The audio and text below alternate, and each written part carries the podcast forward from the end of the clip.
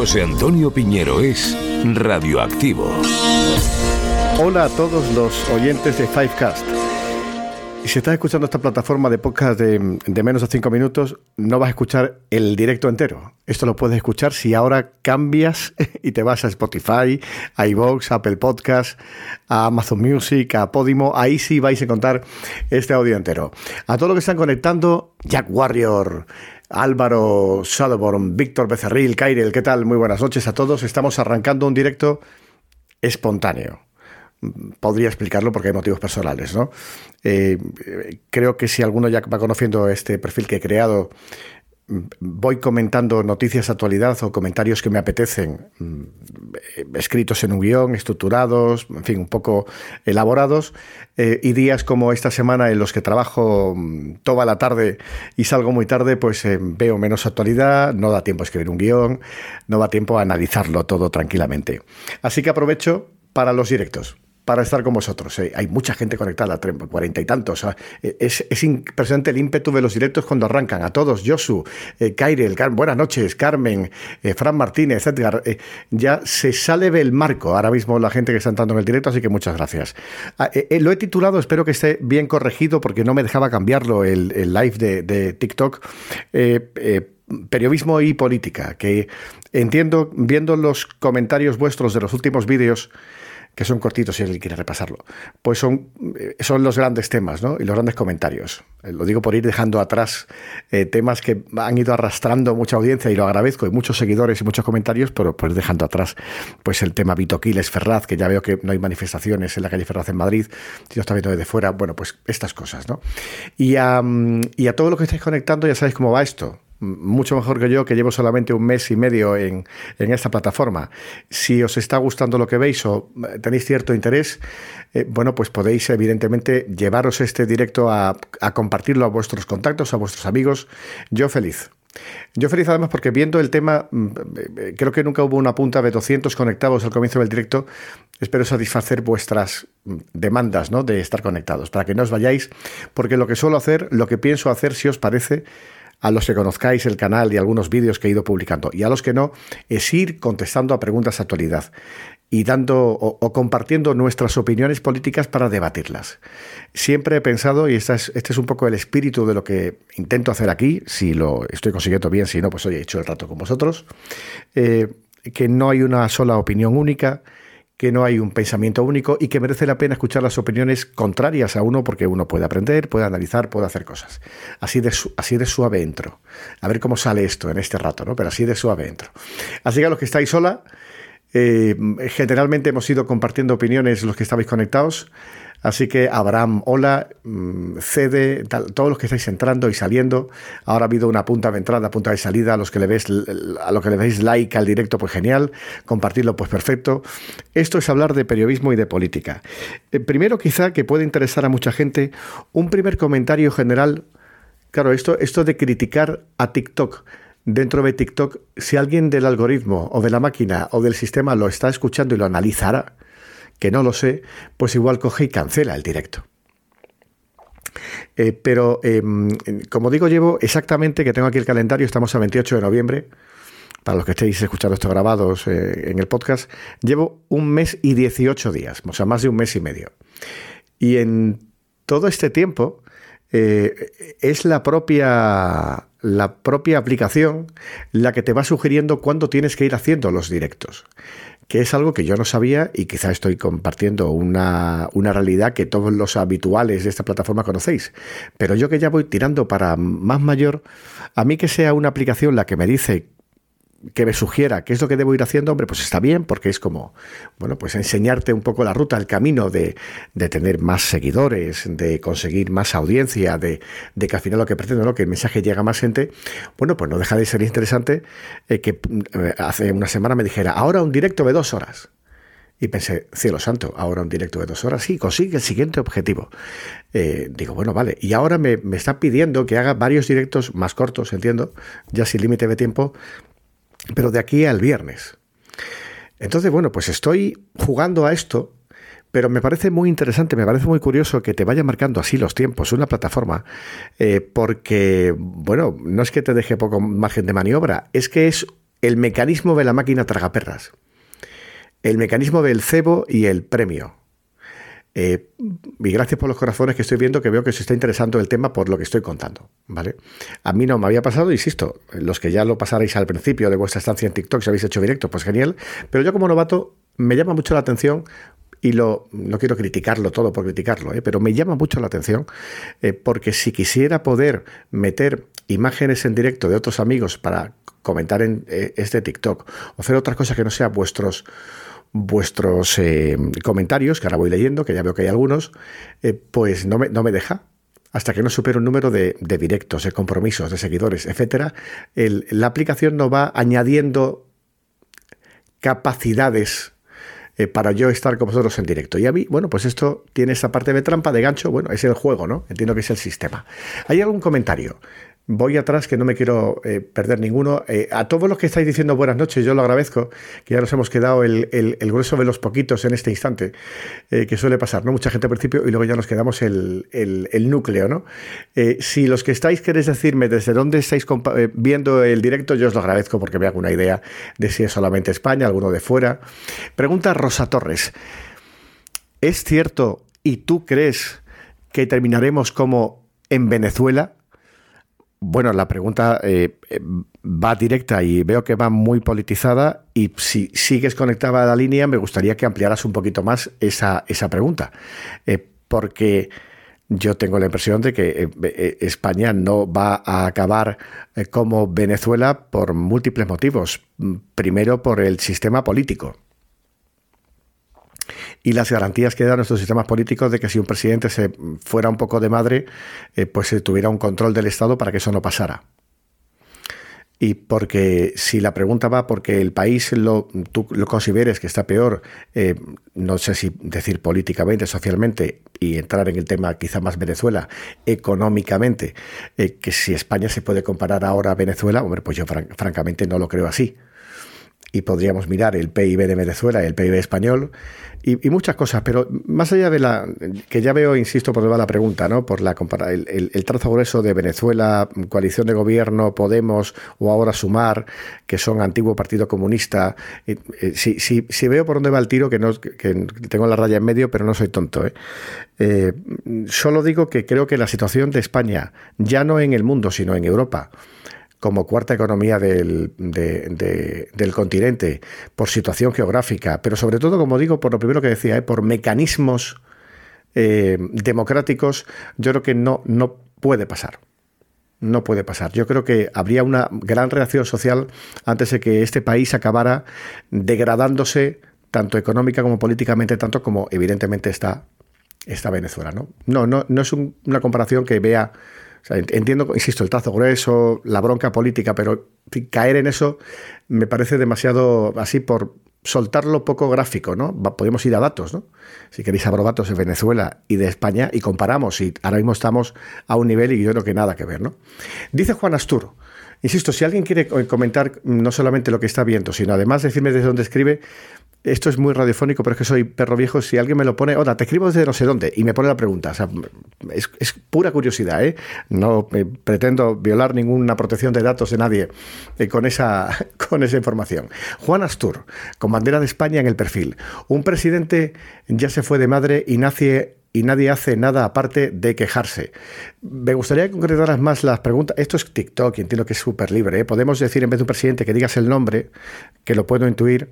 Eh, y si te digo la verdad, la situación política más de madre que se ha ido en nuestro país en el último siglo, comprendiendo 100 años, no ha sido ninguna de las democracias que hemos tenido o ninguna de las legislaturas recientes, mejores o peores. Eh, ha sido la dictadura de Franco del 36 empezó la guerra, del 39 al 75. Y tengo argumentos periodísticos para rebatirte eh, lo que acabas de decir. Eh, cuarta economía del continente, sí. Eh, ¿Queréis que abra el PIB? Qué por rollo, ¿no? Para las 11 de la noche de un jueves. pero sí, es la, cuarta. Es la cuarta. Alemania, Francia, Italia, España. Y creo que no lo he dicho por orden, pero me da que es ese. ¿Vale? Eh, será la sexta como mucho. La sexta igual el canal, pero como economía, créeme que es la cuarta. Eh, pero vamos, que yo sé que esto a la gente que es más de derechas le molesta mucho, porque ahora gobierna el PSOE con una coalición de gobierno, pero si gobernara el PP diríais, no, no, la, cuarta no, la tercera. O sea, ya digo que aquí lo del tema de politizar y por trincheras, a mí ahí no me vais a encontrar, ¿eh? Ahí a mí no me vais a encontrar. Y, ya digo, si, si estamos retrotrayéndonos a vídeos anteriores, creo que hay paridad contra PP y contra PSOE, pero yo, como veis, me meto a, cajón en, las preguntas porque esto es un rato entre, amigos. El obsaje sexta, amigo, vamos a ver el dato. Espérate que tenemos que hacer aquí un verificador y si lo estoy diciendo yo mal, pues evidentemente yo corrijo. Eh, España, eh, sexta economía, eh, Europa porque tal, Bruselas es algo. Espérate, vamos a buscar noticias, ¿no? Si veo que no sale directamente en Google, porque no me he abierto lo que hay aquí. Economía en España, el crecimiento español, la mirada crítica, no voy a encontrar la primera. Si alguien que lo encuentre, que ponga un enlace en la pantalla. Que vaya periodista aquí sin aguantar. Eh, la banca española es la sexta europea, la banca española, pero, pero no la economía. Como tengo el dato de cuarta, voy a poner cuarta si no, si no te importa, que igual encuentro más datos, ¿no? Pues mira, aquí tengo los datos de Eurostat. ¿Vale? España, por volumen de Producto Interior Bruto de PIB, es la cuarta economía de la Unión Europea, según, como digo, estimaciones de la estadística de la Unión Europea, de Eurostat. España registró en 2022 un PIB de 1,3 billones con B de burro de euros, tras Alemania, Francia e Italia. Mira, lo he dicho de memoria, pero habría probado por lo menos esta pregunta tipo test, la habría sacado. Si no me crees lo que te digo, insisto, lo he mirado en Google y es el dato oficial de Eurostat. Eh, vale, eh, efectivamente me refiero a la Unión Europea, del mundo pues debemos estar mucho más atrás, evidentemente, ¿no? Porque ya solamente pensar en China, Japón, eh, Estados Unidos, pues ya tenemos que estar más atrás, evidentemente. Reino Unido, pues ya mucho más atrás. No es verdad que ya Reino Unido lo computa como Europa, también es importante saberlo. Eh, Rosa Torres, gracias, que bien explicado. Soy de Murcia, hola Murcia, eh, porque el rey permite tanta chusma en la política. Eh, insisto que las preguntas van dirigidas desde un lado muy claro, pero yo encantado te respondo. como tú sabes, desde el año 78 el régimen político en España cambió porque cuando murió el dictador Franco hubo una transición política, hubo unos políticos de la época que se pusieron a debatir qué es lo que hacían, qué es lo que hacían en ese momento, Así que la, decisión que sale, primero de las urnas porque se votó, y luego de, unas cortes constituyentes, que son las que redactan una constitución, es que el Estado se constituyera, nunca mejor dicho, en una monarquía parlamentaria. Entonces el rey que sanciona la Constitución, que firma la Constitución como, vale, yo esto lo apruebo, pero ya tiráis vosotros, esto, eh, mi profesor de constitucional igual tendría que decirme algo del vocabulario, pero eh, me, vais entendiendo. Pues el rey lo que hace es que dice, pues, eh, pues yo soy jefe del Estado, yo tiro, pero, pero mandáis vosotros, la soberanía para el pueblo. La soberanía para, para que elijáis libres y ahí ya gobernáis, a mí me molestáis lo menos posible. Entonces el rey tiene una figura de representación del Estado en, en máximas instituciones, lo diré bien, eh, mm, pero realmente como figura política en España, pues efectivamente tiene una, figura, no diría ni siquiera de arbitraje, porque se ha tenido momentos estelares la monarquía, como fue el intento de golpe de Estado de pararlo, y como fue el, intento de golpe de Estado en Cataluña en el 17 de tirón de orejas, ¿no? Eh, pero el rey, si te refieres a que si quita, pone, mm, llama a Rajoy y le dice mal, o llama a Pedro Sánchez y le dice mal, pues no, eso no lo, eso no lo hace. Luego podemos hablar de los políticos, ¿no? Pero el rey, el rey en sí no tiene esa responsabilidad porque a estos políticos que no nos gustan nada o menos o mucho, los elegimos nosotros. Eh, mi teoría, lo digo para la gente que diga, este es del PP, este no, este es más del PSOE. Tal. Mm, tampoco me etiqueto de una forma sola, ¿no? Pero yo creo que lo que deberíamos revisar es, si os parece, ¿eh? por abrir otra línea de, debate, que ya veo que hay muchos comentarios sobre esto. Eh, por un lado, eh, la calidad de los líderes políticos que tenemos, de gobierno y de oposición, y por otro lado, eh, eh, cuál es la carrera que hacen los políticos para estar metidos en la máxima representación española. ¿Qué, carrera hace el político? Porque nos estamos al final encontrando con una representación pública de, de, manejo de bienes de personas que no tienen estudios, que son amigos de o que han compartido pupitre con políticos actuales y que sostienen altos cargos en el Estado o en partidos políticos. Y esa falta de profesionalización de la política igual habría que mirarla, porque no hablamos del periodismo, que siempre sabéis que hablo mucho, bien y es mi rollo, pero yo solamente, si tenéis a un colega médico, ¿eh? lo que estudia un médico, los años de especialidad, luego el MIR en España o en el extranjero, los años de prácticas en el hospital, joder, es que un médico un médico para que al final sea médico de cabecera y recete medicinas en un, centro de salud, se ha estudiado muchísimo. ¿eh? Pero los que le dan un voto en el Congreso o en el Senado, pues igual han estudiado menos. Y maneja mucho más dinero y es igual de importante o más. Así que yo tiro más por esta crítica que muchos me podréis decir que, efectivamente que, me he tomado antes de cenar, antes del directo, pues unas lentejas. O sea que esto es lo que me he tomado. Eh, bien, vale. Eh, me sigue diciendo el obsaje, eh, mm, pero alma de cántaro, la Unión Europea no es un continente. He debido decir continente, eh, cuando he dicho continente quería decir a la Unión Europea. Me perdonáis el lapsus lingua. Ah, Ángel dice, uy, se me van los comentarios a toda velocidad, perdone. Eh, Ángel dice, ¿y por qué estamos la tercera por atrás en pobreza delante de Rumanía y Bulgaria? Vamos a buscar eh, pobreza países, pobreza Unión Europea. Esto de hacer un verificador, eh, menos mal que tengo que pago el wifi, ¿eh? porque claro.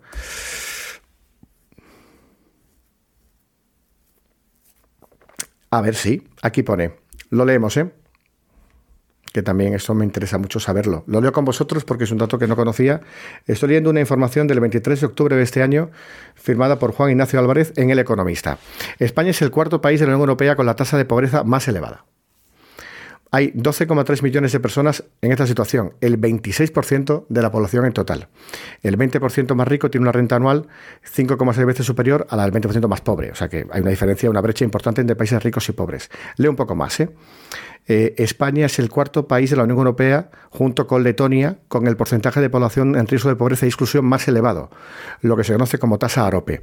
En concreto, se ven afectados el 26% de los habitantes, o sea, prácticamente 3 de cada 10 en España, solo por detrás de Rumanía, Bulgaria y Grecia, que creo que es de lo que tú decías por ahí, ¿no? Rumanía y Bulgaria. Pues estamos de acuerdo. Es que no tiene, no tiene nada que ver la riqueza de un país en bienes, en industria y en todo lo que tiene, en riqueza, el Producto Interior Bruto, y luego el reparto. Y luego el reparto, amigo. Como le dijo un asesor a Bill Clinton, o Bill Clinton un asesor hace 30 años en Estados Unidos, es la economía, estúpido. Que no se vaya nadie, por favor, ¿eh? que no me cancelen el directo. Es, historia de la, de la, política internacional. Es que lo que pasa es que la riqueza está muy mal repartida. Yo que vamos a poner la primera fortuna del país, Amancio Ortega, eh, tiene, no sé cuánto tiene, no voy a mirar el dato, la fortuna más importante de España. Pero ¿cuánto gana alguien por estar 12 horas doblando camisetas en Zara en un centro comercial? Pues ahí tienes el reparto de la riqueza y de la pobreza, de lo rico que es Zara y de lo pobre que son los trabajadores. Lo digo por si te vale la comparación. Vale, eh, estamos en un directo, me he conectado hace un ratito, llevo un mes y medio en, TikTok, me gusta hacer likes, eh, lives. Si le vais a like a lo que estoy contando, fantástico, porque esto sube como la espuma. Y si lo que estoy contando os interesa a vosotros y queréis que a vuestros seguidores, lo compartís. Esta es la cuña que hay que meter mm, eh, oral para que lo hagáis si es posible, ¿no? Aquí no bailo, aquí no hay gatitos, lo siento. Aquí hablamos, como he puesto en el título, si os sale de política o de, o de periodismo, que también es lo mío, que es lo que sé más. Eh, Alpastrán, tremendos ojos, muchas gracias. No es filtro, ¿eh? De hecho, em, es el tercer directo que hago eh, con vosotros y he tenido que quitar todos los filtros que automáticamente asignaba eh, TikTok a los directos. Esto también me parece también muy digno de comentario, ¿eh? Muy digno de comentario, ¿vale? Tengo, os lo, voy a... Tengo aquí un periódico en papel, que soy un perro viejo. El árbol está montado, ¿eh? Como estáis viendo. A ver. mi niña ha montado el árbol. Vamos a ver. Es que quiero, quiero ver cómo se llama exactamente porque se me ha olvidado el nombre. Que hay veces que también tengo mala memoria, como estáis viendo, ¿eh? que llevo todo el día currando. Eh, hay, una, hay un mal que yo no conocía que se llama dismorfia de selfie. Dismorfia de selfie. Yo me he quedado loco con esto. ¿eh? La dismorfia de selfie es que hay chicas que cuando ya hacen directos o, graban reels para Instagram o estas historias para ti, estas cosas, eh, pues no se reconocen ya si no es con un filtro puesto. Hay chicas que se ven mucho más guapas con el filtro que te asigna la aplicación, pero, eh, pero cuando te ves en el espejo te rechazas. Y esto es de. Esto efectivamente es para ir al médico. Así que, claro, me ha parecido interesante yo que esta es mi cara eh, y que tengo un foco aquí, que es el que efectivamente igual me mata un poco arrugas, eh, pues mm, eh, claro que yo me haya tenido que quitar aquí, me serían unas pequitas y unas cosas, y vamos a ver, tronco, o sea, voy a hacer un directo, ya sé que la aplicación es de ocio, de tiempo libre y bailes y cosas, ¿no? Pero no me pongas unas alas y unas orejas, que no entiendo nada, ¿vale? No entiendo nada. Pero bueno, hola Simón. Eh, Sí, Lopsaje, ya he, corregido que había dicho que he dicho mal eh, continente y quería decir Unión Europea, así que, mm, como estaba diciendo Unión Europea, cuarta economía de la Unión, pues efectivamente, ¿vale? Es verdad que gran parte del continente, eh, todos los países del continente son de la Unión Europea. Por ejemplo, África quiere ser Unión Europea en cuanto a mercado común y no lo consigue. O sea que, pero bueno, no entremos en alta política internacional. Juan Astur, Pedro Sánchez está quebrantando el artículo 14 de nuestra Constitución y lo están normalizando. Pedro Sánchez, artículo 14 de la Constitución. Vale, ya sé de qué estás hablando, vámonos al artículo 14 de la Constitución. Que me, estáis elevando y es, la tercera búsqueda en Google, ¿eh? Voy a llamar a maldita, a maldita meroteca o a, o a la gente de F Verifica para, eh, para que me pongan un, no sé, Constitución Española. Un becario o una de compañero en prácticas. Artículo 14, que me, sabía por dónde ibas, pero para leer textual, ¿eh? Artículo 14 de la Constitución Española. Los españoles son iguales ante la ley sin que pueda prevalecer discriminación alguna por razón de nacimiento, raza, sexo, religión, opinión o cualquier otra condición o circunstancia personal o social. Sé por dónde vas. Eh, si estamos hablando de la ley de amnistía y sobre todo de todas las concesiones de un gobierno a partidos minoritarios independentistas en Cataluña, esas concesiones se están redactando, como decimos los viejos, con luz y taquígrafo, o sea, en público y se están publicando por todos los medios, eh, de manera que se puede criticar, como estamos haciendo aquí ahora tranquilamente yo en el salón de mi casa. Eh, y eso no quita, como he dicho al comienzo de este directo, que en España tengamos mecanismos democráticos en las instituciones en la Cámara Baja, en la Cámara Alta, o sea, en el Congreso, los Leones, en el Senado, en la Cámara Alta, más tirando al Palacio Real. Que hay en estos sitios, sobre todo en el Senado, que no haya discriminación por autonomías, porque sobre todo los senadores son representantes también muy autonómicos. Y ahí espero que los representantes andaluces no se coman una cuota de poder económico, por ejemplo, con respecto a ni un catalán, ni un vasco, ni un gallego ni un murciano, ¿vale? Porque evidentemente yo no quiero que se rompa España, que es lo que el lema, ¿no? Eh, pero también habrá que ver qué soluciones se aportan a lo que está pasando. Porque evidentemente yo no he visto a ningún gaditano que se manifieste por la independencia de Cádiz, de España ya pasó una temporada que estaba toda España tomada por Francia prácticamente y en Cádiz no hubo, pantalones de entrar. Pero eso ya pasó hace doscientos y pico de años. Es decir, estamos hablando de que, de que hay unos sentimientos, yo que he trabajado con muchos catalanes ¿eh? y con muchos vascos, hay unos sentimientos de identidad en otras partes de España que no se pueden entender desde Madrid si no hablas con ellos. y he trabajado con equipos catalanes muchos años. O sea que tengo autoridad por experiencia, no por galones, ¿vale? Insisto, en salón de mi casa, teléfono móvil, pero sí tengo una cierta experiencia en decirte que esto hay que hablarlo con gente que es como lo siente. Si no hablas con independentistas, no entenderás por qué piden ciertas cosas. Entonces hay que hablarlo, ¿vale? Eh, Sabéis que mi último trabajo activo en la radio ha sido en la cadena SER. Me encanta el lema de la cadena SER. El poder de la conversación. Joder, es que un trabajo de marketing, eso no un crujido aquí, eh, es un trabajo de marketing bestial porque es la realidad en estos tiempos, el poder de la conversación. Y esto pienso. Pero no te, no te quiero convencer, ¿eh? Me preguntas algo, yo estoy aquí para contestar por si a alguien le interesa la opinión y sobre todo porque creo que es importante lo que estáis haciendo, ¿eh? Lo digo de verdad y no es, un, no es palabrería. Creo que es muy importante que tengamos opiniones distintas y opinemos de manera diferente de cosas que están en la calle que están en los bares, que habláis con vuestros colegas, que están en, el patio del colegio, que están en el recreo del trabajo, en el momento del pitillo. Yo creo que es importante que lo hablemos, que no se quede en el, en en el golpe en el pecho, ¿no? Porque no te voy a convencer de lo contrario si piensas de una determinada manera o tienes una ideología determinada que uno se construye con el paso de los años, pero sí creo que podemos moderar la crítica si entendemos un poco al de enfrente. ¿Vale? Porque si eh, hay una diferencia de votos entre los dos principales partidos en España de 400.000, o sea, si 10 millones, creo que son 10 millones, ¿eh? puedo mirar el dato, 10 millones han votado PP, pero 9.600.000 han votado PSOE, es que es mucha gente. En suma, es mucha gente. Y hay mucha gente que no puede estar radicalmente en contra.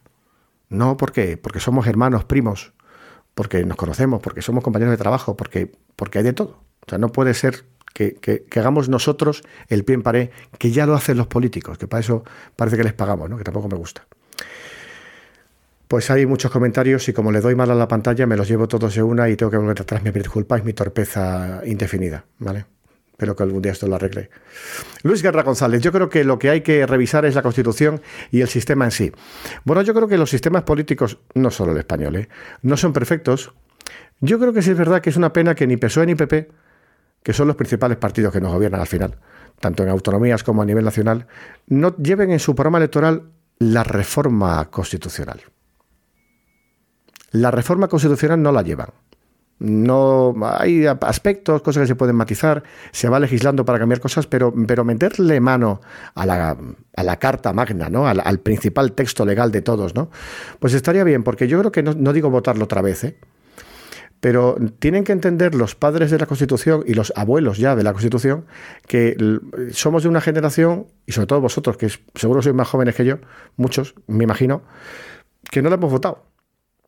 Entonces se asume, se acata. Esto es como lo de las leyes, lo del juez, ¿no? Que te dice algo. Se asume, se acata. Pero igual tendríamos algo que decir. Entonces, quizá esto de que todas las legislaturas no sean cortes para legislar, sino que unas cortes fueran constituyentes para redactar cosas de la Constitución, pues igual no está mal. Pero claro, ¿quién es el chato que se mete en ese jardinazo? Si yo entiendo a los políticos, si ya, si ya está liada con haber hecho un pacto parlamentario porque ganó en número el PP, pero el pacto parlamentario ha salido PSOE, si ya con eso hay follón y estáis encendidos, pues ya no te cuento redactar párrafos de la Constitución, no quiero ni pensarlo. Pero sí, estaría bien que lo propusieran ellos, ¿eh? Estaría bien que los políticos fueran los primeros que calmaran un poquito el tonito. ¿Vale? Vamos, yo es que, como digo, aquí me, ahora somos 10 en el directo, ha habido un momento de 50. O sea, yo entiendo que cuando me pongo más suave, esto fluctúa. Os gusta que os gusta la caña. Y yo, pues tengo ratos. También es que yo ya es muy tarde y me acostaré antes. ¿eh? Eh, dice el obsaje que me tachas de derechas cuando te has colado, pero bueno, no pasa nada. Hombre, que no me he colado, que te he dicho que me he equivocado. Que es un pequeño error que he corregido en cuanto que lo he visto que como estoy improvisando ante la cámara, pues uno puede decir algo que no es precisamente lo exacto.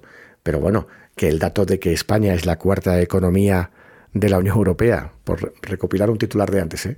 pero si somos eh, estamos también en el vagón de cola de riqueza y hay pobreza, riesgo de pobreza extrema en sectores de la sociedad, porque se cobra una mierda, porque mil euros no es suficiente para vivir, aunque sea el salario mínimo, y, y porque ahí está muy mal repartido todo, eso también te lo digo, claro. Pero claro, cambia el reparto. Métele más impuestos a los ricos. Quítaselo a los, a los que tienen menos. es que, igual me equivoqué de profesión, ¿eh? pero eso es mucha tela que cortar. Eh, Juanjo dice, la vida me enseña que tener estudios no dice mucho y no tenerlos dice mucho. Mm, hay cosas que mejor, y ahí se ha quedado el texto, no sé si es que se ha cortado en mi pantalla o tal. Bueno, pues Juanjo, eh, el problema de los estudios no es tanto que te haga mejor o peor persona, que estoy de acuerdo contigo en que no. Hay muchos periodistas que no han estudiado periodismo, son fantásticos comunicadores, pues son abogados, pues total. Pero sí es verdad que en estos tiempos, en los que somos muchos, eh, para ciertos trabajos hay que tener una determinada cualificación. Todo el mundo tiene derecho a la libertad de movimiento, pero creo que nadie se compra un coche sin tener carnet de conducir. Bueno, se lo puede comprar, pero no lo puede llevar. Lo puede llevar, pero no debe, porque va se estrella. Y se estrella y pasa algo, va a la cárcel. Es decir, hay cosas que no pueden pasar aunque sean obvias, ¿no? Tú tienes derecho a coger el coche, pero antes te has empollado al teórico, has aprobado el examen, has hecho horas de coger el coche, te examinan el práctico, lo pasas y entonces puedes coger un coche que es tan básico como coger un coche. Pues hombre, yo entiendo que para ser diputado hay que pasar por algún tipo de trámite estudiantil, no solamente ser un cuñado. Este es mi argumento que como veis es de trazo también grueso y de 11 de la noche de jueves. perdón, jueves no, es martes hoy. Que los dos directos anteriores han sido en jueves y estoy cambiado el día. ¿eh? ¿Ves cómo la Unión Europea y martes también baila? Pues esto. Martes, buenas noches a todos. Eh, Juanjo, viva la libertad y democracia, viva el presidente del gobierno elegido por votos, mayoría total. Pues, pues oye, estás contento. Pues también para ti, oye, ¿por qué no? Al final, Pedro Sánchez es verdad que mm, no gusta a todos, no puede gustar a la mitad de los españoles, pero es el presidente de todos.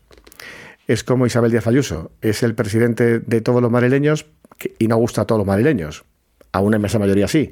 Entonces, eh, democracia, lo llaman. Eh, ¿Por qué la Constitución española, pregunta por tu Carlos, no se ha renovado en tantos años? Es una pregunta que hay que hacerle a los políticos. ¿Vale? Como digo, el proceso es cuando tú ves convocas, porque dices, llevo mi programa una reforma de la Constitución. Así que lo siguiente que hay que hacer, me saltará algún paso seguro. ¿eh? Si hay algún jurista, alguna persona de leyes, me perdonará. Pero el proceso es, se les convocan estas cortes, que son para legislar, que son para hacer leyes, para mandar.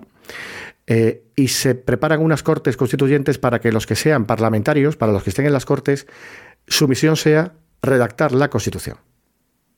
Y se tiran meses, puede durar mucho tiempo, no sé si hasta años, y luego se acaba ese proceso de redactar la Constitución, se desconvocan esas cortes y hay elecciones para que el pueblo la apruebe.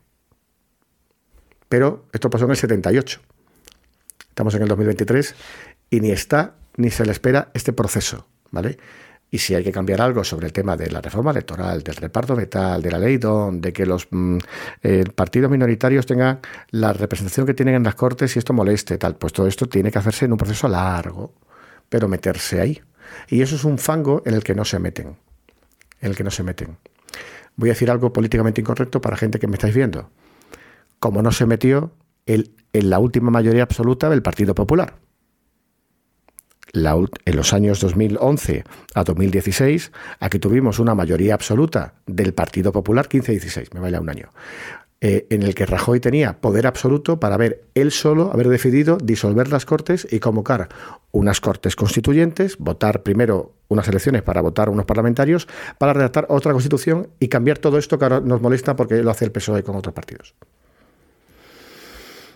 Así que quizá tenemos que echarle la culpa a los dos principales partidos que nos han gobernado, no solamente a uno que ahora esté de turno, porque entendemos que aquí no, hay turno de ahora tú, ahora yo, ¿eh? pero los que están están elegidos ahora. ¿eh? Esto hay que entenderlo bien y sobre todo asumirlo, sobre todo para no le gusta.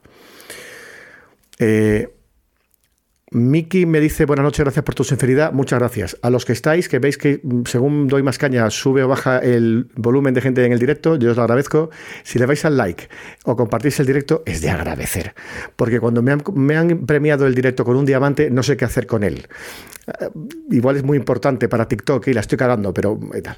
Bueno, eh, Miki, si sigues por ahí conectado y me dices desde dónde escribes, o las preguntas me dices, estoy no sé dónde, y te pregunto esto, pues ya sé que nadie lo hace, ¿eh? para que un profesor cutre, pero me viene muy bien. Voy a leer la pregunta siguiente, pero antes,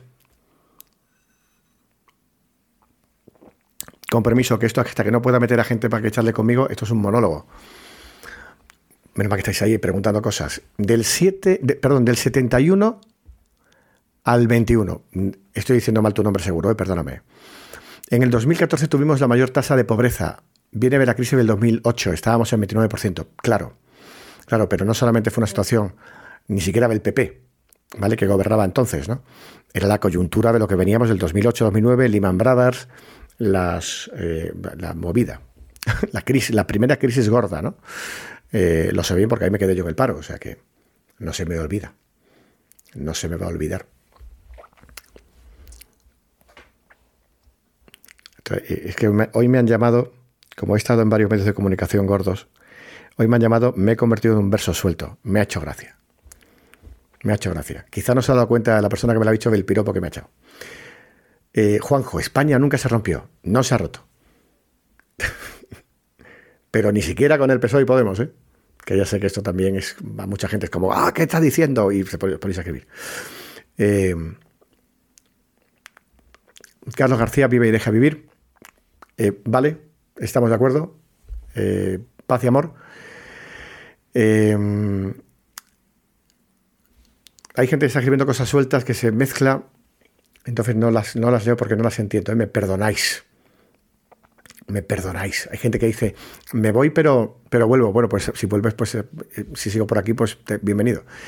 Eh, salud y suerte radioactivo de un radioadicto. muchas gracias.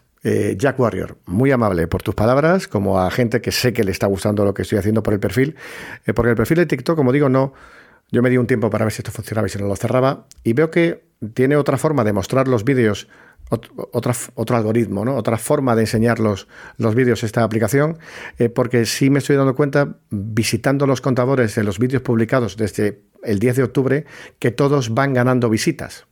Eso quiere decir que alguno de los vídeos os llama la atención y quizá tanto como para entrar en el perfil y revisitar alguno de los vídeos más antiguos. Intento siendo temas actuales, ser un poco genérico en las explicaciones que doy para que no pierdan del todo frescura. Parece que alguien como a Jack Warrior, con que haya un buen amigo, un buen lector o un buen espectador, pues yo ya lo valoro. Así que Jack, muchas gracias. Y como dijo Gorka Zumeta, un buen amigo, experto en radio y en podcast de España, Gorka Zumeta dijo que los radioactivos mm, eran los los podcasts, los posts que publico, que los oyentes de los radioactivos son radioactivistas. Así que como esto lo he titulado Periodismo y Política o Política y Periodismo, pues sí, vamos a hacer un poquito de radioactivismo en el podcast. Eh, Coronel Hans Landa, buenas noches. ¿Qué te pareció lo que dijo Almeida, Almeida, el alcalde hoy? Pues a esto me refiero, que hago directos hoy eh, porque no tengo ningún análisis de hacer de nada de la actualidad, por eso hablo de los temas que me preguntéis, porque no lo he visto. Así que si no te importa y me dices que ha dicho Almeida hoy, porque he visto el telediario y no lo han puesto, pues te lo voy a agradecer. No sé qué ha dicho Almeida hoy y a qué te refieres en concreto, porque entiendo que el alcalde ha de decir muchas cosas, ¿no? Eh, vale. Me pregunta alguien, eh, Javi me dice, perdón, ¿eres de Soria? Gracias. No. no soy de Soria. He, contado quizá antes de que te conectaras que soy de Cádiz, que soy de Puerto Real, que está en la bahía. Eh, entonces, pues no soy de Soria, pero mm, unos torrenos me tomo. Claro, y Alida un beso. Eh, Alfredo J. Arcecata dice, aquí el dinosaurio eh, me, viene tarde, el directo. Bueno, yo, me voy a acostar muy pronto, eh, que hoy estoy agotado. Y si Alfredo, eres quien mandó un WhatsApp que leímos en un primer directo entero, pues un abrazo muy fuerte y gracias por estar aquí, que es un detalle. Eh, y me ayudas con, la veteranía, por favor, que hay chavalería aquí que se pone muy tensa cuando digo cosas que no coinciden con su opinión. Fíjate tú. el flamenquito, oye, hay, hay nicks muy buenos, tenéis unos nombres fantásticos. El flamenquito dice, la unidad de España se defiende, arriba España arriba. Viva el rey, ya de paso, ¿vale? Que hemos hablado de él. Eh, pero, eh, insisto, es que, mm, de verdad, yo sé que es un argumento que suena a tertuliano de una banda, ¿eh? Pero es que los cuatro años que ha habido de. Bueno, perdón, entró en el 18 Pedro Sánchez. hasta el 23 que lleva de presidente van cinco años, ¿no? Pero bueno, los últimos tres cuatro, tres largos han sido de, gobierno de coalición con Podemos. No se ha roto España con el PSOE de Pedro Sánchez. Puestos a hacer un baremo, la ruptura de España estaba infinitamente peor con el gobierno del PP de Mariano Rajoy y no por responsabilidad única del gobierno del PP de Mariano Rajoy. Es decir, los que la lían parda son los catalanes, independentistas, durante muchos años, ¿eh? no solamente en octubre del 17. Eh, y evidentemente los responsables de que eso ocurra están en Barcelona y en Madrid. Eh, pero, pero ya digo, puestos a, hacer un termómetro de la situación, ahora mismo, pues ya no pasa lo que pasaba hace años. Y aparte lo sé perfectamente porque en ese momento, en ese octubre del 17, nace mi hija. Entonces, tiempo libre, tiempo con la peque, la peque durmiendo, te ponías la tele y era en bucle, ¿no? Todo lo que estaba pasando. Entonces me informé mucho por los compañeros que lo hacían en televisión y en la radio de ese proceso, ¿no? Del final de ese proceso. Y ahí te digo yo que el que echaba fuego, el, pirómano que echaba fuego a la, con gasolina al incendio era el Partido Popular, no el PSOE. Pero arriba España. Y hay más comentarios. Así que hola. Eh, tenemos aquí otra vez a Flamenquito. El rey es un. No. Insultos no. No. Insultos no, Flamenquito. Ahí te equivocas. No pienso filtrar los comentarios. Están en pantalla para quien quiera verlos. Pero los insultos no. No, porque no se puede insultar a la gente, no se puede defender aquí. Que ya sé que no va a entrar nadie de Zarzuela a defender al monarca en un TikTok. Estamos locos, pero no. Eh, Juan era, eh, ¿cómo serán los responsables de la dura legislatura que le espera a Pedro Sánchez? ¿Cómo serán los responsables de la dura legislatura que le espera a Pedro Sánchez? Bueno, pues si te parece, eh, vamos a valorar la dura legislatura que le espera a Pedro Sánchez cuando ocurra.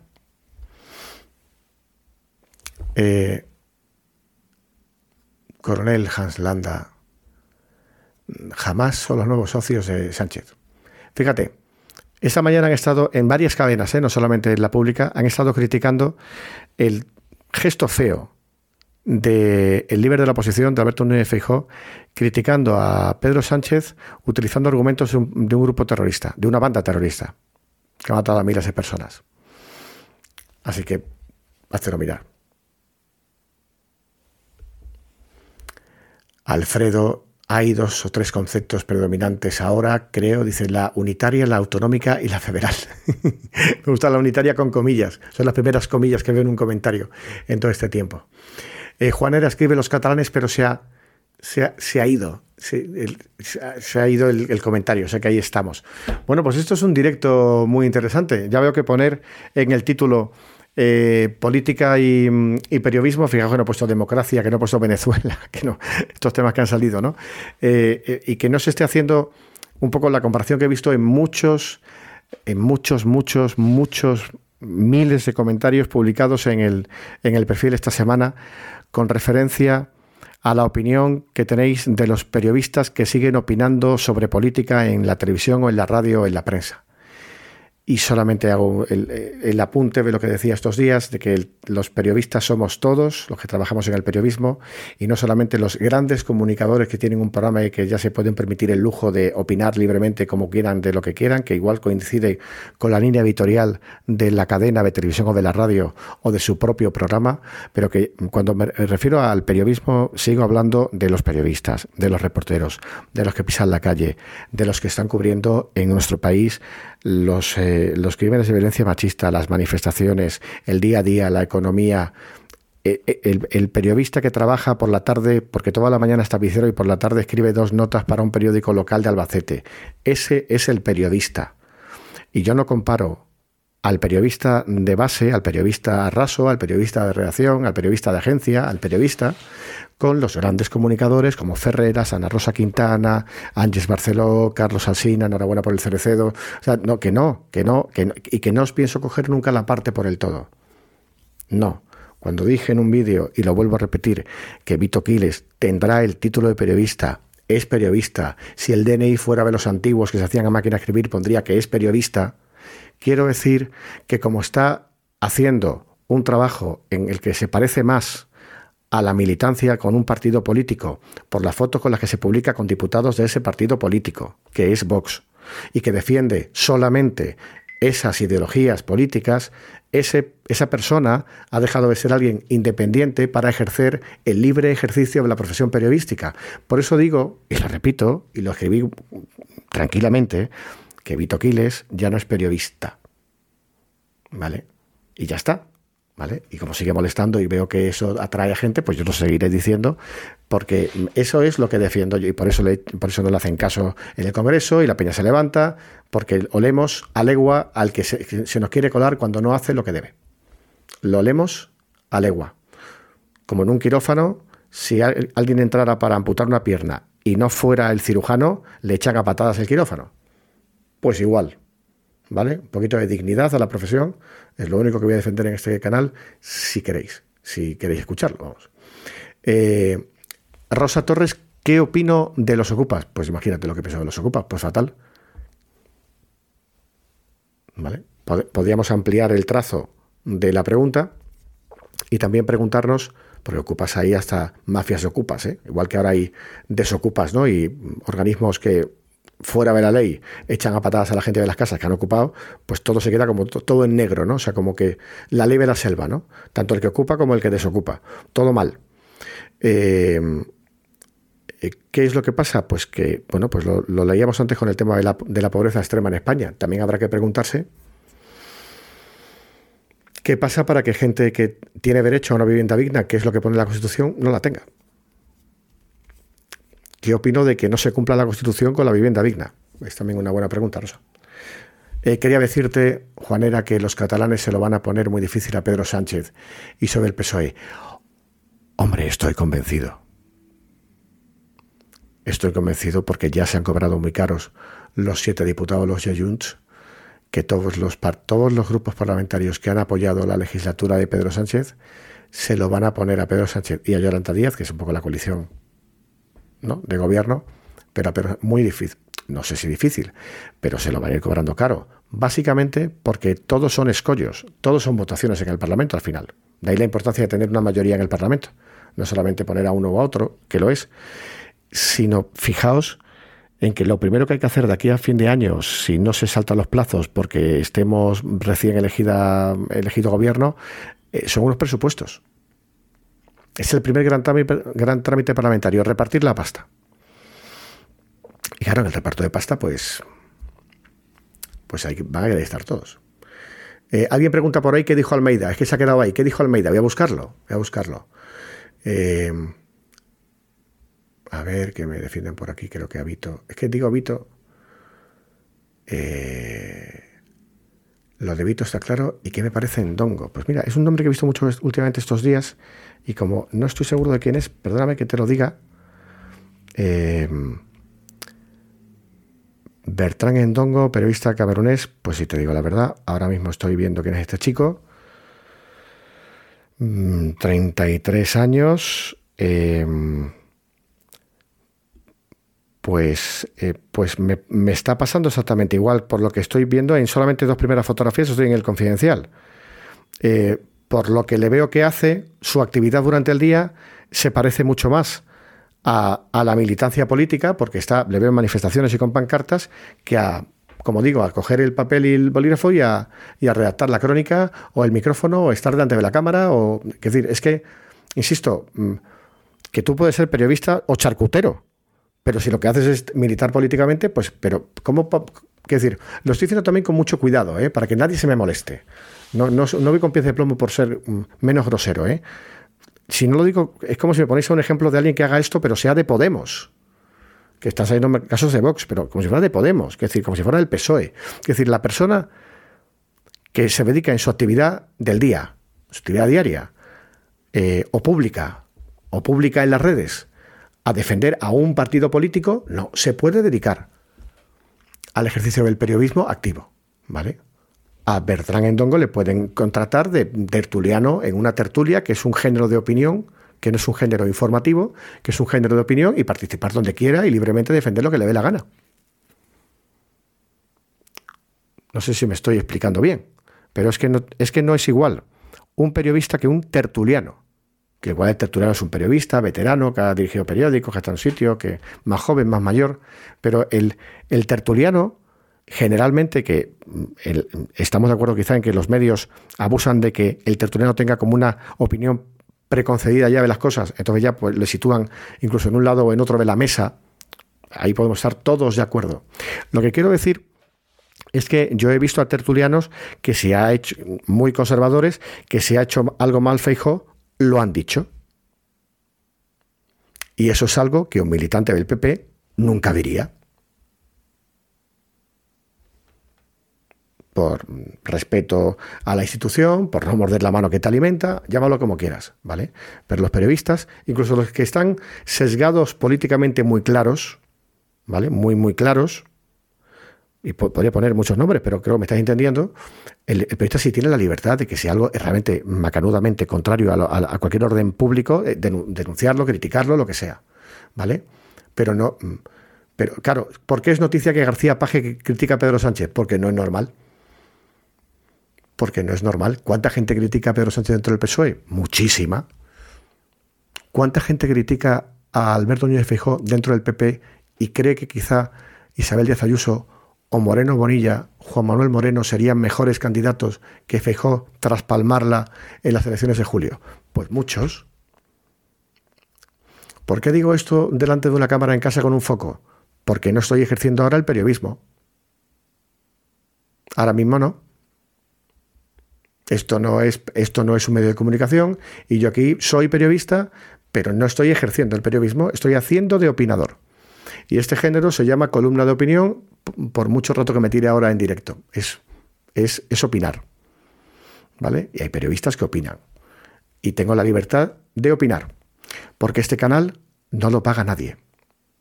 Este canal me lo pago yo. que no me lo paga nadie, que no hay dinero. Sí, pero que esto lo hago yo porque me da la gana. Esto, yo estoy utilizando mi tiempo. ¿Vale? Yo podía haber apagado el móvil, apago el foco, eso, tengo una tela aquí detrás, me pongo una serie y me acuesto. Pero viendo últimamente que os informáis por TikTok y sobre todo el envilecimiento de las opiniones, el blanco-negro, el si crees que esto es se va a convertir en Venezuela, como os veo así, digo, bueno, pues entro y explico cosas más calmado. ¿Vale? Y entonces os garantizo que no acertáis qué voto. Ahora votáis todos los partidos por si acertáis. No, no lo acertáis. Eh, Santi Vikingo, mm, ah, bueno, ahí, veo que os estáis hablando entre vosotros, así que ahí os dejo en vuestros comentarios. Vale, Antonio Luis García, tengo comentarios viejos, ¿eh? voy a acelerar, que también quiero acostarme, que llevo ya un tute hoy. Antonio Luis García, sumar es la suma de 15 partidos y tuvo menos escaños que Podemos, Yolanda, dimisión. te has quedado a gusto, eh, pues, eh, pues sí, la verdad es que eh, sumar, que el nombre puede sonar a chiste, viendo lo que me estás contando, efectivamente ya es una coalición de izquierdas. Hubo un chiste antes de las elecciones, que dice, sumar está convirtiéndose en el partido que aglutina a Podemos, a Izquierda Unida, al antiguo Partido Comunista, a no sé, a no sé qué, a las antiguas mareas, a no sé cuánto, pim pam. Y dijo uno, yo tengo un nombre para todos los partidos que se aglutinen en, en una misma izquierda ¿Y cómo se podemos llamar? Dice, Izquierda Unida. claro, o sea, si había un nombre, ¿no? ¿Por qué tantos, tantos cambios de nomenclatura, ¿no? Bueno, pues porque la izquierda en España tiene un gravísimo problema de división interna. Podemos tiene un problema de división interna muy importante. Podemos tener un problema de desintegración interna. Ya, visto lo visto. ¿Vale? Las despedidas de Irene Montero y de Ione Belarra han dejado mucho que desear. Sobre todo la, la de Irene Montero. ¿Vale? Porque se confunde lo que ha hecho Irene Montero. Irene Montero confunde qué es ser ministra y ser política. Le pasó lo mismo a Ayuso con lo de la fruta. Es el mismo caso. Tú no puedes aprovechar que te estás yendo de ministra y cagarte en todo. No solo es mal educado, ¿eh? que es mal educado. Porque estás hablando en un en un, ante un micrófono que es público que pagamos todos, que es el de un ministerio. No digo el micrófono físicamente, digo el momento, la situación, el, está el, cambio de carteras, ¿vale? Y una cosa es la libertad de expresión y otra cosa es tú qué estás representando. Desde el momento que dejas de ser la ministra de Igualdad ya eres otra vez una mera militante de Podemos y como tienes un micrófono delante, te están escuchando, estás en directo, aprovechas y zasca, zasca. Bueno, pues nos reímos todos, pero eso es grosero, es maleducado, es inoportuno y hay otros foros. Y por cierto, no lo sabía ya Pedro Sánchez, el malestar. Público y notorio, ¿no? Lo teníamos evidentemente claros. Mira, me acaban de dar un corazón por meterme con, corazón de oro o algo especial por, meterme con Podemos. Insisto, porque igual de mal me sentó que Ayuso insultara desde eh, la tribuna de invitados al presidente del gobierno en plena investidura. Y, y, lo de Ayuso tiene más gracia porque fue espontáneo. Dice algo que se mete con ella, con su familia, el presidente del gobierno. También hay colmillito, ¿vale? Y evidentemente Ayuso dijo lo que dijo y bueno, pues todo eh, es tiene un cierto toque de diversión, salvo por un pequeño detalle, que es que en ese momento Isabel Díaz Ayuso ahí no está invitada como presidenta del PP de nada. Es la presidenta de todos los madrileños. Y lo que está haciendo es insultar al presidente del gobierno. Mal, mal, mal, mal. ¿Vale? He visto comentarios estos días en ese vídeo que también está dando muchas vueltas, ¿no? Lo estoy compartiendo mucho, además, cada vez más. Hay vídeos que en vez de, crecer, crecen en, seguidores, cosa que me preocupa, ¿no? Pues no sé cuál es el límite. Eh, hay mucho que comentáis ahí ya, pero es que fue Pedro Sánchez el primero que tiró la tal. Em, em, ¿ya? Y, y por eso el PP puede, tiene un derecho de réplica para responder. Es que es un parlamento es que son las Cortes, es que nos representa a todos y es una alta institución del Estado. Entonces ahí no se pueden decir tacos.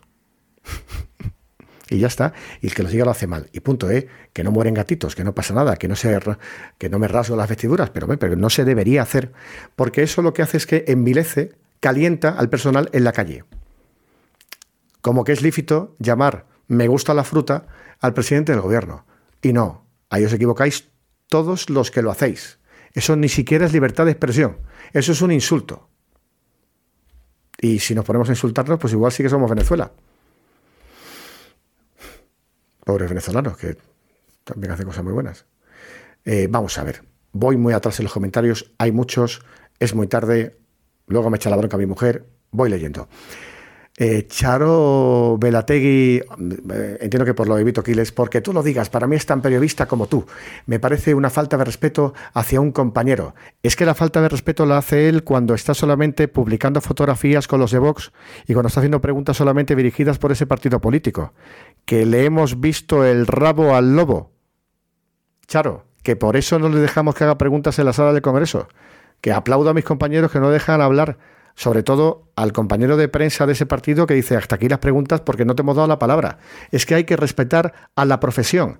El que está, el que está faltándole el respeto al periodismo es ese chico, que además, con la edad que tiene, tiene que estar leyendo más libros y aprendiendo más y practicando mucho más en redacciones que ya dándoselas de estrella de la comunicación, que es como le veis, ¿vale? Insisto con el tema de la dictadura de la audiencia, que esto lo voy a repetir mucho en los directos por lo que veo también. ¿eh? A mí me toca mucho los pies que sea más importante alguien en este país por tener más seguidores en TikTok que por su experiencia. Esta no es la sociedad que me gustaría para mi hija, que tiene seis años. ¿eh? No, porque hay eh, personas que tienen eh, millones de seguidores en TikTok o en Instagram porque hacen unas fotografías preciosas. Pero, esta gente si opina de política, opina de ciencia, opina de medicina, pero ¿qué van a saber si son jóvenes que bailan? En, un momento de diversión totalmente lícito y divertidísimo que yo lo veo y digo, mira, qué cachondo.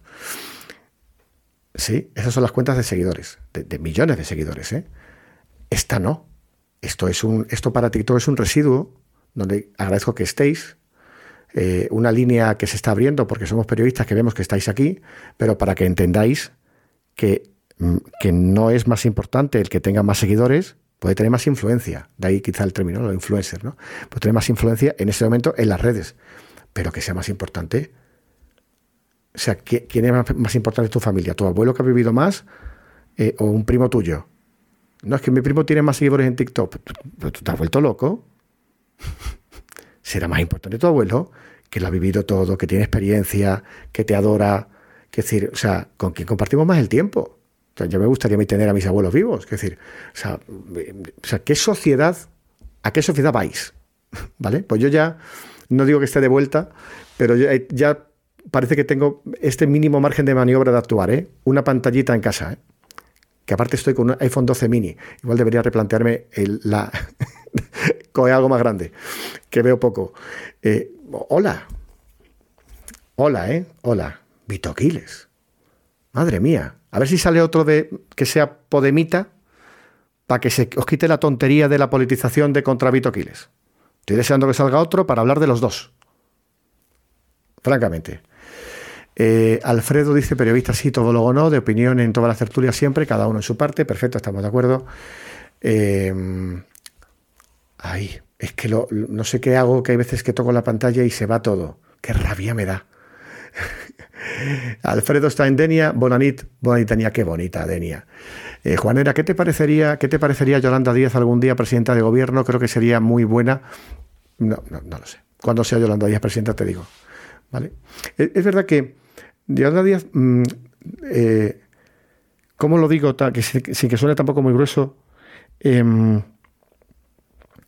si hago una valoración de su trabajo como ministra de Trabajo, vaga redundancia, no creo que lo esté haciendo del todo mal. Y solamente con la subida del salario mínimo, ese poder de negociación con sindicatos y con los empresarios me parece que es, un, es digno de mérito porque me consta que es algo que no solamente de ella, sino que es de un trabajo de ministerio, de sindicatos, de la COE. O sea que ahí hay mucho, mucha peña implicada para que eso sea adelante y nos beneficiemos todos, ¿eh? sobre todo la gente que tiene menos pasta y que gane más con lo achuchá que está la vida y lo caro que está el aceite. Dicho esto, lo que no me gusta tanto es el viaje político de Yolanda Díaz. No me gusta tanto que la gente puede reciclarse, ¿eh? el viaje político, el, el viraje político de Yolanda Díaz, de esa radicalidad a esta, a esta situación. También la gente madura y cambia, ¿eh? yo no soy el de hace 20 años, pero no sé, he, leído y he visto vídeos de ella en tertulias hace 10, 15 años en TVG, muy radical contra el rey, contra la economía, contra España, y bueno, pues no me, no, bueno, no es mi política favorita, dicho de alguna forma rápida, ¿no? ¿Votar corrupto es corrupto? Pues tenemos un problema. Tenemos un problema, Antonio Luis. Eh, en Dongo trabaja para Estado Alarma Televisión. Sí, eh, fíjate que empiezo, empiezo por la mayor. ¿eh? YouTube no es una televisión. Se ve la tele, se puede ver la tele ahí, ¿vale? Pero es una aplicación que empezó como página web de vídeos a través de Internet. Así fue como empezó como canal, que se llama así, como canal Estado de Alarma, si no recuerdo mal. Le fue bien porque empezó en pandemia y siendo muy cañero con la situación, que eso sí que es libertad de expresión, y, ha ido, pues entiendo que ganando seguidores, adeptos, y sobre todo ha ido ramificando ese canal original, pues como tú lo llamas, en EDATV, que es pues una página web, y entiendo que redes sociales, no controlo todas. Pero mm, cuando he dicho en algún vídeo que también tenía que criticar que estaba Alarma Televisión, no me parece un canal, perdón, es un canal, un medio de comunicación, lo voy a abrir Claro, porque esto decirlo así es como ya se le fue. Pues, pues tiene todo el ropaje, ¿vale? Pero las noticias de apertura, eh, la distribución de las noticias, el formato, que es claramente una especie como de WordPress o de, o de blog enriquecido, ¿no? Esto, si tiene una maquetación, pues hombre, pues, pues se puede maquetar mejor una página, un digital, ¿no? Sea, entiendo que, como digo, es un repositorio de noticias que se, han ido colgando, de hecho, algunas actuales, otras más tal. Y luego solamente se habla de, de Vox. Políticamente, eh, se, habla bien de Vox o del PP. Entonces, mm, una plataforma de vídeos o de publicaciones que solamente habla de un determinado partido político no está informando. Eso es otro género de la información muy clara que se llama propaganda, porque se, difunde por estos canales para hacer propaganda política. Así que el canal de comunicación que hace propaganda no se puede llamar medio porque solamente habla de un partido. Y eso es lo que le pasa a, estado de alarma y a otros. ¿eh? Y a otros. Y esto no ir en contra, uno, de la libertad de expresión, dos, en contra de ninguno de los compañeros que trabajan ahí, solo digo que esto visto desde fuera, me encantaría equivocarme, darme un paseo por esa alarma, tomarme con ellos un café, yo lo pago y que me enseñe la redacción. Pero tengo la impresión de que no trabaja como un medio de comunicación. Visto como maqueta, como abre y, lo que publica. Y, está, y, evidentemente ellos pueden eh, escribir y publicar todo lo que hacen libremente y yo puedo decir esto libremente, que para eso estamos en, este marco de libertad de, expresión que todos nos damos, ¿no? Pero, pero yo digo, y aparte hay una cosa muy clara que de verdad que igual es un fallo del enlace solamente, ¿eh? lo voy a dar otra vez por si es un error ¿Vale? Alguien me decía, apaga el wifi. Si me voy a la parte de abajo de la página edatv.news, que es la que tengo abierta, ¿no? que entiendo que es la oficial de estado alarma, y en las secciones se abren todas, en más contenido, los avisos legales están todos abiertos, pero si le voy a quiénes somos, esta página de quiénes somos no se abre. Y yo, siempre que voy a un medio de comunicación nuevo, voy al quiénes somos. Como cuando abro un libro, voy al índice. Entonces, aquí voy a quiénes somos y la página no se abre, no, eh, no, va a ninguna parte, se queda dando vueltas el reloj. Alguien me decía, apaga wifi. Digo, mira, pues me van todas las páginas menos esa. No me va aquí, no me va en el móvil, no me va si lo conecto con datos. Tengo la impresión de que no la tienen habilitada. Y el que no habilita quién es el presidente, quiénes son los consejeros delegados, cuál es el consejo de redacción, quién es el director de publicaciones, quién es el director del medio, quién es el consejo de redacción, quiénes son los redactores, los colaboradores, e incluso si tiene publicaciones en papel. El ISBN no es un medio de comunicación. Lo digo, pues esto me lo cogen para una denuncia. Por eso lo digo. O sea que espero que lo, pongan y yo, yo retiro mis comentarios sobre que no lo es porque lo, lo, solté de pasaba en un vídeo y no lo puse para alargarlo, eh, pero después de que dé muchas vueltas eh, mm, la página, pues el, don, el quiénes somos de esta alarma se cuelga. Así que bueno, pues qué casualidad, que es la única página de esta alarma que se cuelga, debo decir. Eh, ¿Quedan periodistas independientes? Ya no sé. Fíjate que esto que eh, estamos hablando mucho de política y así he titulado este directo, eh, Gabriel, em, es verdad que la mayor mordaza del periodismo ahora mismo no es política.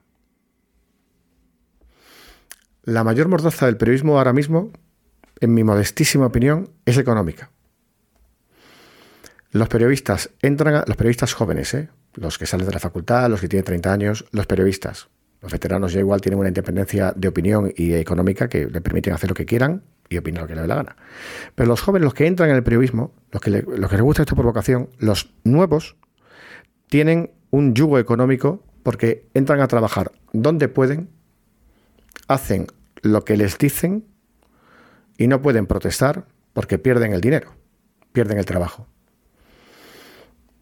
Y esa explotación y ese yugo es mucho mayor que ser, efectivamente, como dices, la boca de su amo, la voz de su amo. Bueno, entiendo que os importe mucho, eh, pero esto lo de siempre. Este, este, es un vídeo. La gente pasa por aquí, se va, se queda. Pues claro, pues te vas, te quedas. Libertad. Pones la tele, haces zapping, pones Netflix, lo apagas. Compras un periódico, no lo compras. Abres un digital, lo quitas. Abres Twitter, te lo borras. Libertad. Nadie te obliga a ver esto. Agradezco que lo hagáis, ¿eh? pero que nadie te obliga. Así que, mm, si no te gusta una tertulia, no, la oigas más. No la oigas más. Eh, a los nuevos seguidores, gracias, que veo tal. Tenía ganas de, No puedo decir tu nombre entero porque igual me cierran no la cuenta, pero sí el directo, pero hasta el co.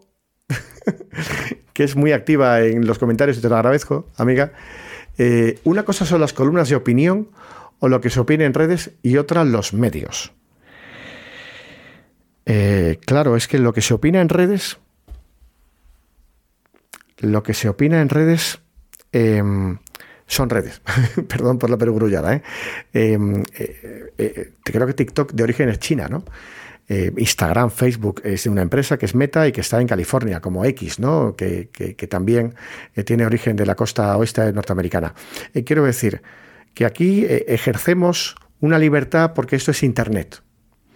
Y de hecho, por lo que veo en los nicks, en los nombres que aparecen aquí en pantalla, muchos comentarios son de anónimos que no digo que ser anónimo es tirar la piedra y esconder la mano, porque te da la, te permite el sistema ser anónimo, poner user, un número y ya está, ¿no? Como el que está de paso entra menos. Entonces, lo que, lo que nos damos en los medios de comunicación, con las columnas de opinión, está arreglado, está tasado por la Constitución, tasado por el Código Penal, tasado por el medio que tendrá un código deontológico, por los periodistas y por las reglas que tiene una columna de opinión. O sea, eso tiene unas unas normas de juego. O sea, todos son juegos de mesa, pero está el Monopoly y está el Categories. Y todos son juegos de mesa. Entonces, ¿las redes sociales son los mismos que los medios de comunicación? No. Ni por difusión, ni por condiciones. Porque nadie publica anónimamente ningún tipo de comentario en una columna de opinión. No, hay seudónimos, pero se sabe quién es.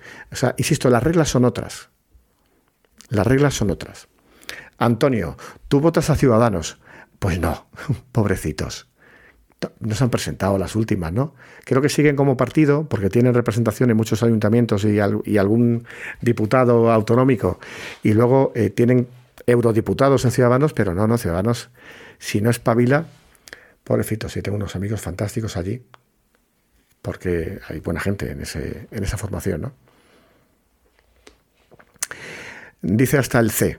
Otra cosa son los medios que de la A a la Z son editorial, editoriales, quiero pensar.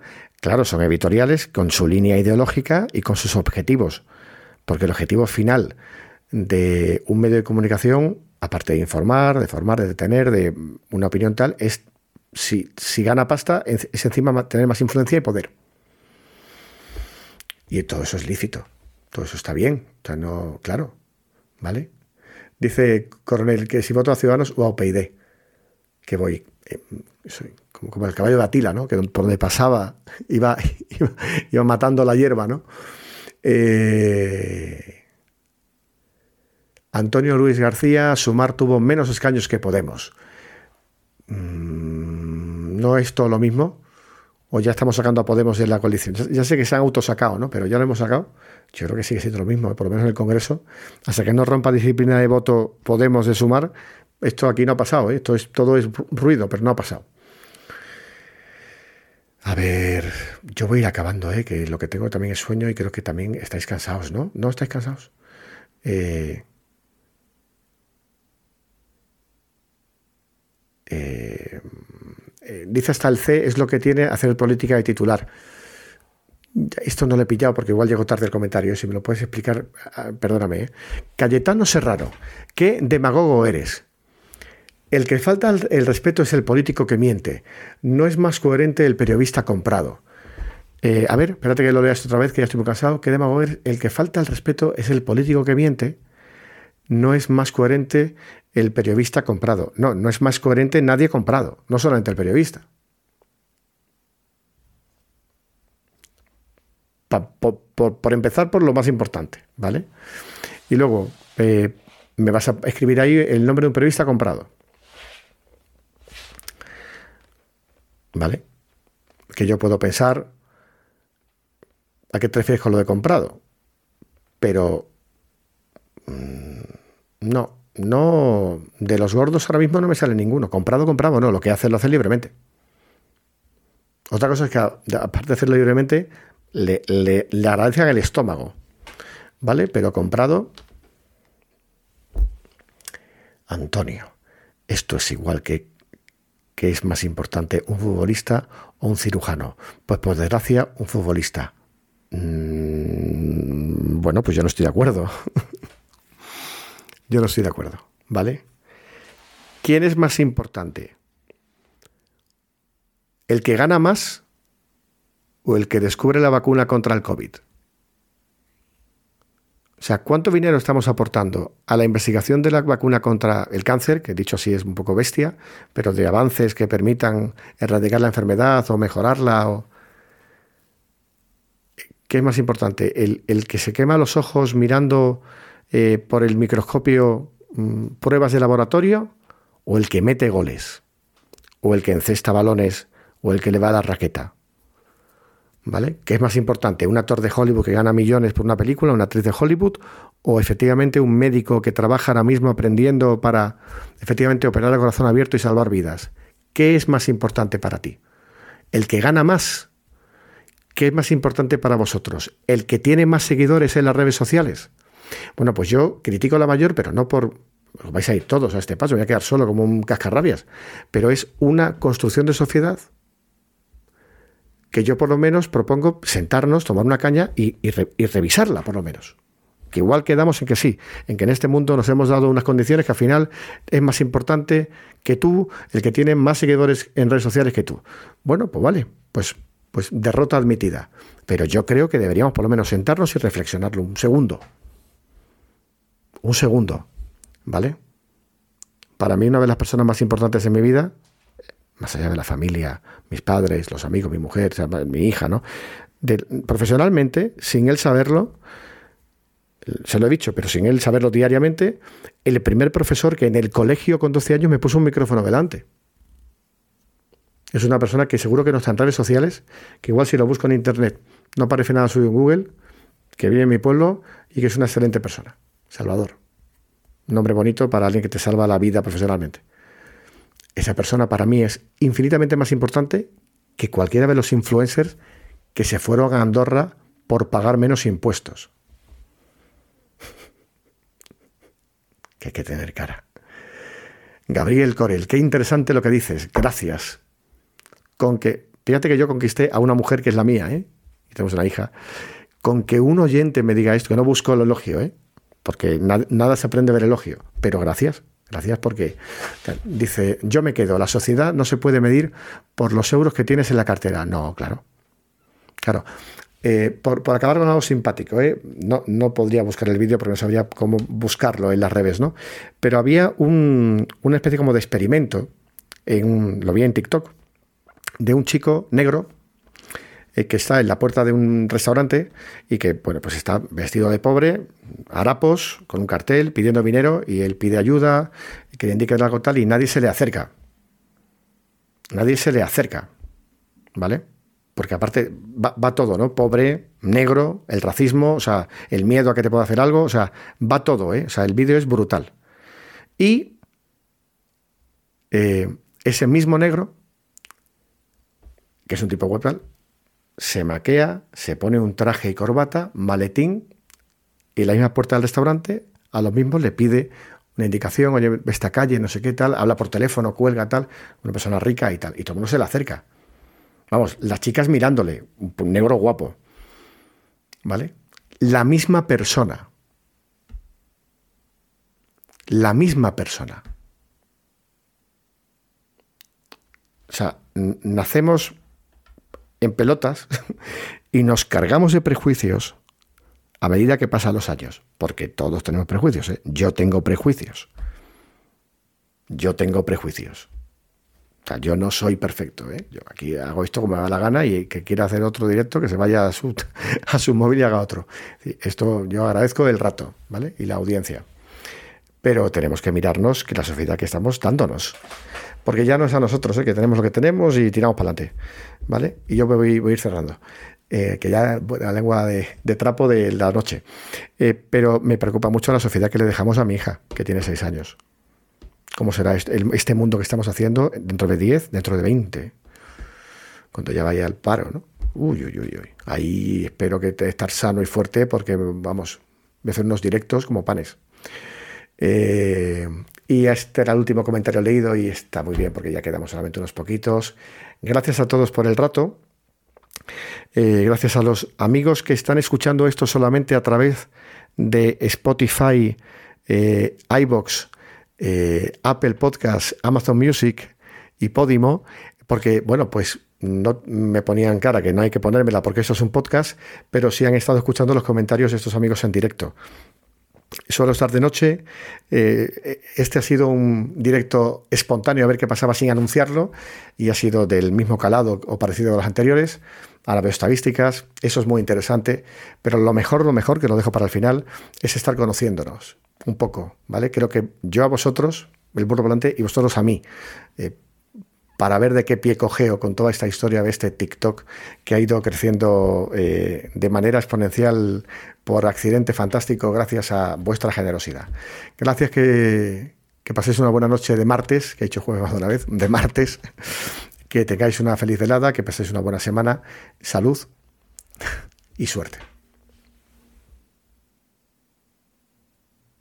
Gracias a todos, que estés ahí. Buenas noches, buenas noches. Gracias, gracias. Espero estos 30 segundos de buenas noches. Soy muy Gabriel, Antonio, Kairel.